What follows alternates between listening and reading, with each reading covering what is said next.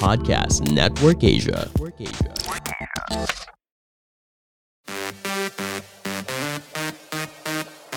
The hottest and the latest stories in the showbiz world this week roundup. This is Push Most Wanted with Jeff Fernando. Hello Pushmates! Ako po si Jeff Fernando at muli magsasama-sama na naman tayo sa isang espesyal at siksik na episode na ito ng Push Most Wanted kung saan ibinibigay namin sa inyo ang latest na mga updates sa inyong mga paboritong celebrities. Pero bago tayo magkwentuhan at magchikahan ng mga latest updates na yan, huwag niyo munang kalimutan na mag-like, follow at subscribe sa ating mga social media accounts para lagi kayong updated sa inyong mga paboritong artista.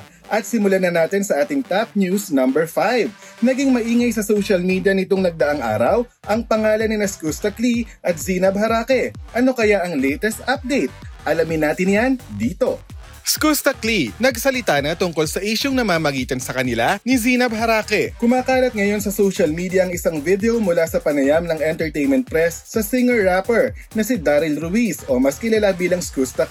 Sa panayam ay naitanong kay Skusta ang tungkol sa kanyang relasyon kabilang ng ilan tungkol sa hindi nila pagkakaintindihan ng dating partner na si Zinab Harake. Ayon kay Skusta Klee, mahalaga na may pagkakaintindihan sa pagitan ng dalawang tao sa isang relasyon kahit anong mangyari, magkakaintindihan. Ganun. Pero kung sa tingin ko, kung ano yung kasalanan na yung pinaka pagdating sa relasyon, hmm, siguro yung kulang ka sa pag-iintindi sa partner mo. Kasi doon magsisimula lahat. Yun na yun. Doon na magsisimula lahat yun. Wala nang kahit na anong explanation. Taliwa sa iniisip ng maraming tao ngayon kasunod ng mga revelasyon ng dati nitong partner na si Zinab Harake ay wala umano itong mabigat na dinadala ngayon. Anis Kusta ay may mga realisasyon lang siya at kasama na rito ang pagkatuto niyang aralin muna ang sarili niya. Nang tanungin tungkol sa estado ng kanyang puso sa ngayon, ang sagot ni Skusta, Okay naman. Kailangan mo siyang ingatan eh. Ako hindi kasi ako, ako yung tipong tao hindi ako nag stay sa isang lugar. Nag-move forward ako.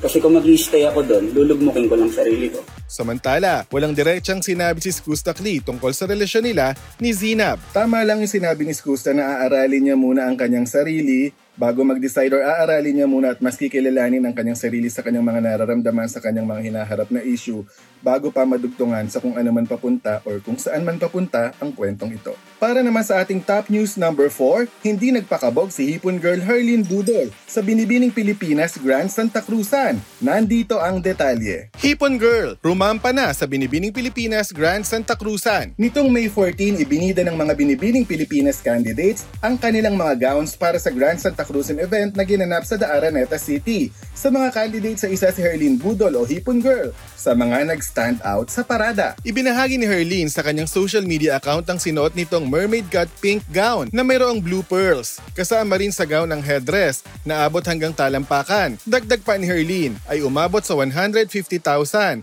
ang halaga ng gown at headdress na isinuot niya. Sa ginanap na Flores de Mayo ay ang Binibining Pilipinas Pamayanan Guadalupe ang na-assign kay Herlin na titulo. Sa kanyang post ay pinasalamatan niya rin ang kanyang mga mentors at pamilya. Kasama sa pinasasalamatan ni Herlin si Madam Inuts dahil sa pagbibigay umano nito ng extra push sa kandidata sa kanyang pagsali sa pageant. Alam niyo nakakatuwa dahil after 2 years, hindi lang 2 years eh kasi nung 2019 parang wala rin naganap na Santa Cruzan ang Binibining Pilipinas candidates. Nakakatuwa dahil bumabalik itong napakagandang tradisyon na ito sa uh, dito sa Pilipinas ano ang Santa Cruzan. Isa itong religious at cultural na tradisyon at ang nakakatuwa pa dito ang mga nagagandahan ng mga kandidata ng Binibining Pilipinas ang rumarampa kasama ang mga reigning queens ng Binibining Pilipinas para makibanding na rin sa kanilang mga fans.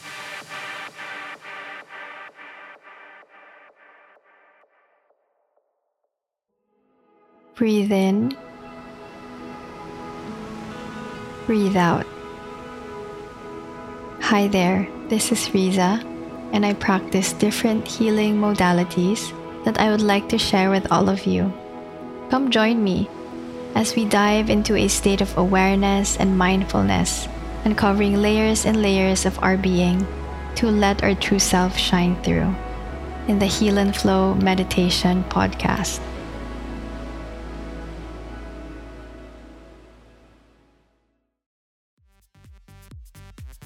Pumunta naman tayo sa ating top news story number 3. May namamagitan na nga ba kina Janine Gutierrez at Paolo Avellino? Janine Gutierrez, binati si Paolo Avellino sa kanyang birthday. Matapos maging on-screen love team sa rom-com series na Marry Me, Marry You, ay patuloy ang pagpapakilig ni na Janine Gutierrez at Paolo Avellino sa kanilang fans. Lumipad papuntang Amerika noong March ang dalawa para sa isang concert kasama si Ogie Alcacid. Pero base sa kanilang social media post ay nag-extend ang dalawa sa kanilang stay abroad para magkaroon ng time together. Habang nasa Amerika ay nagbahagi ang dalawa ng litrato ng isa't isa sa kanilang Instagram accounts. Para naman sa ika-33rd birthday ni Paolo ay nagpost si Janine ng litrato ng aktor na kuha sa Big Apple. Nilagyan naman ito ni Janine ng simpleng caption at sinabing Happy Birthday Paolo Avellino kasama ang tatlong heart emojis. Sa mga naunang interviews ni Janine at Paolo ay sinabi ng aktor na bukas siya sa posibilidad na maging karelasyon ng aktres na si Janine. Alam ko, itatanggi na naman ako ni Janine. Lumabas na kami dati, hindi lang na, na tuloy. No way! So, kung mangyayari ngayong, ngayong pagkakataon ito na single shot, uh, single ako, then okay. Alam nyo yung Marry Me, Marry You, isa to sa mga teleserye na nasundan natin halos every night. At makikita natin yung chemistry talaga ni Janine ni Paolo. Ito yata kung hindi tayo nagkakamali ang unang teleserye ni Janine bilang isang kapamilya. At nag-gel agad sila ni Paolo Avellino, nakakita agad siya ng leading man na swak sa kanya at nagsasaluan sila sa napakaraming eksena at naka- nakakakilig na eksena doon sa nasabing teleserye yan, yung Mary Me, Mary You. Sana mas marami pa silang pagsamahang mga projects at kung totoo nga na papunta ang kanilang mga personal na buhay sa interesting stage, di ba? Kumbaga kung magiging sila, mas kikiligin ng kanilang mga fans at siguro hindi na sila ganung mag adjust dahil kilala na nila yung isa't isa. Para naman sa ating top news number 2, ano kaya itong revelation ni Alice Dixon? Nandito ang detalye. Alice Dixon, ipinakilala na sa publiko ang panganay na anak. Kasabay ng Mother's Day, ipinakilala rin ni Alice Dixon sa publiko ang kanyang panganay na anak. Sa kanyang Instagram ay sinimula ni Alice ang kanyang caption na Being a mom is a gift. I've been very lucky in my lifetime to experience it twice. First with Sasa, our panganay. Kwento pa ni Alice ay nabuo ang kanilang munting pamilya nang dumating ang panganay na si Sasa. Pagbabahagi ng aktres ay hindi niya ito naipakilala sa publiko noong siya ay bata pa dahil protective umano ang tatay nito. Ito rin umano ang right timing para ma-introduce si Sasa dahil young lady at master's degree holder na ang anak. Mensahe niya sa panganay na anak, I'm so very proud of the woman you are and becoming beautiful inside and out. Pagtatapos ni Alice sa kanyang caption at binati niya ang mga kapwa-ina kabilang na ang sarili na tinawag niyang Ma'am Madrasta. April 2021 naman, nang unang ibahagi ni Alice na isa na siyang ina sa anak na si Aura na tinawag niyang Miracle Baby. Alam niyo kung nag-decide man si Alice Dixon na itago na twice na pala siyang naging nanay or nagkaroon siya ng panganay na anak, hindi naman ito dapat ikagalit ng kanyang mga fans o lalo na ng mga humahanga sa kanya dahil karapatan siguro ng isang tao o ng isang artista na parang bigyan din ng limitasyon kung hanggang saan yung ibibigay nila sa personal nilang buhay at ipapaalam sa publiko. At siguro dahil mas pinili, pinili nga ni Alice na maging pribado yung magiging buhay ng kanyang panganay na anak, nag-work naman ito dahil matino at napakabait na bata ng kanyang panganay. At pasabog ang ating top news story ngayong linggo. Ano kaya ito? Nandito, alamin natin. James Reid, may kahalikang lalaki? Isang video ng aktor na si James Reid ang viral ngayon sa social media kung saan makikitang hinalika ni James sa pisngi ang isang lalaki. Sa nasabing video ay kinakantahan si James Reid ng happy birthday kung saan nakapalibot sa kanya ang mga malalapit na kaibigan. Dahil dito, nagkaroon ng mga espekulasyon online tungkol sa sexualidad ni James. Tila hindi naman bothered si James sa nasabing video at nag-iwan pa ng komento sa nasabing video at sinabing, is true. Isang Facebook fan page naman ng aktor na si James Reid. Readers ang nagbahagi ng detalye na kasama ni James sa video. Ani ng fan page ay kaibigan ito ni James na ang pangalan ay James Thomas at sinasabing business partner ito ng aktor sa kanilang mga restaurant business ventures. Alam niyo siguro namimiss lang ng fan si James Reid ano kaya talagang naging viral itong video na ito at binigyan agad ng kulay nag-conclude agad, nag-assume agad, ang dami agad na nag, nag-judge, di ba? Siguro namimiss lang talaga ng tao yung si James na napaka-aktibo sa showbiz dati at katandem si Nadine. Uh, isa yan sa magandang senyales kung titingnan mo sa positive side. Pero kung secured nga si James sa kanyang sexuality kagaya ng ginagawa niyang reaksyon ngayon, hindi siya magiging affected dito kagaya nga ng kanyang nagiging reaksyon. At yan ang mga may init na balita sa showbiz ngayong linggo. Magkita-kita ulit tayo next week. Para ibigay na naman namin sa inyo ang latest sa inyong mga sinusundang celebrities. Again, huwag niyong kalimutan na mag-like, follow at subscribe sa ating mga social media accounts para lagi kayong updated sa inyong mga paboritong celebrities.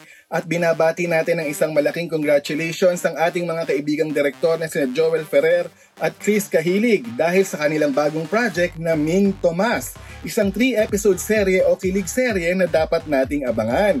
At ito ay ano, ha, shot entirely on mobile phones. Di ba akalain nyo, mga cellphone na gamit natin, mga lagi nating hawak, nakakabuo na yan ng isang magandang pelikula. At binigyan pa ito ng guidance si Tristan Kua, ang father of mobile filmmaking dito sa Pilipinas. Para sa mas marami pang update sa Ming Tomas na Kilig project na yan, sundan nyo lang at i-like or i-follow ang Mang Tomas IG at uh, Facebook account para sa mas marami pang updates. Isa ako sa mag-aabang dyan.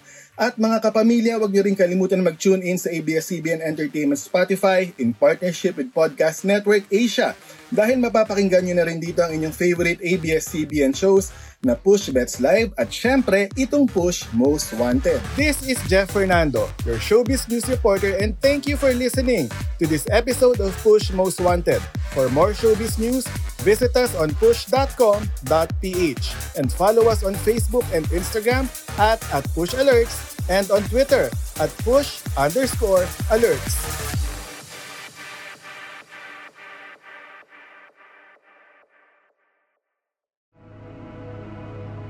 The views and opinions expressed by the podcast creators, hosts, and guests do not necessarily reflect the official policy and position of Podcast Network Asia, the hosts of the program, or other programs of the network. Any content provided by the people on the podcast are of their own opinion and are not intended to malign any religion, ethnic group, club, organization, company, individual, or anyone or anything.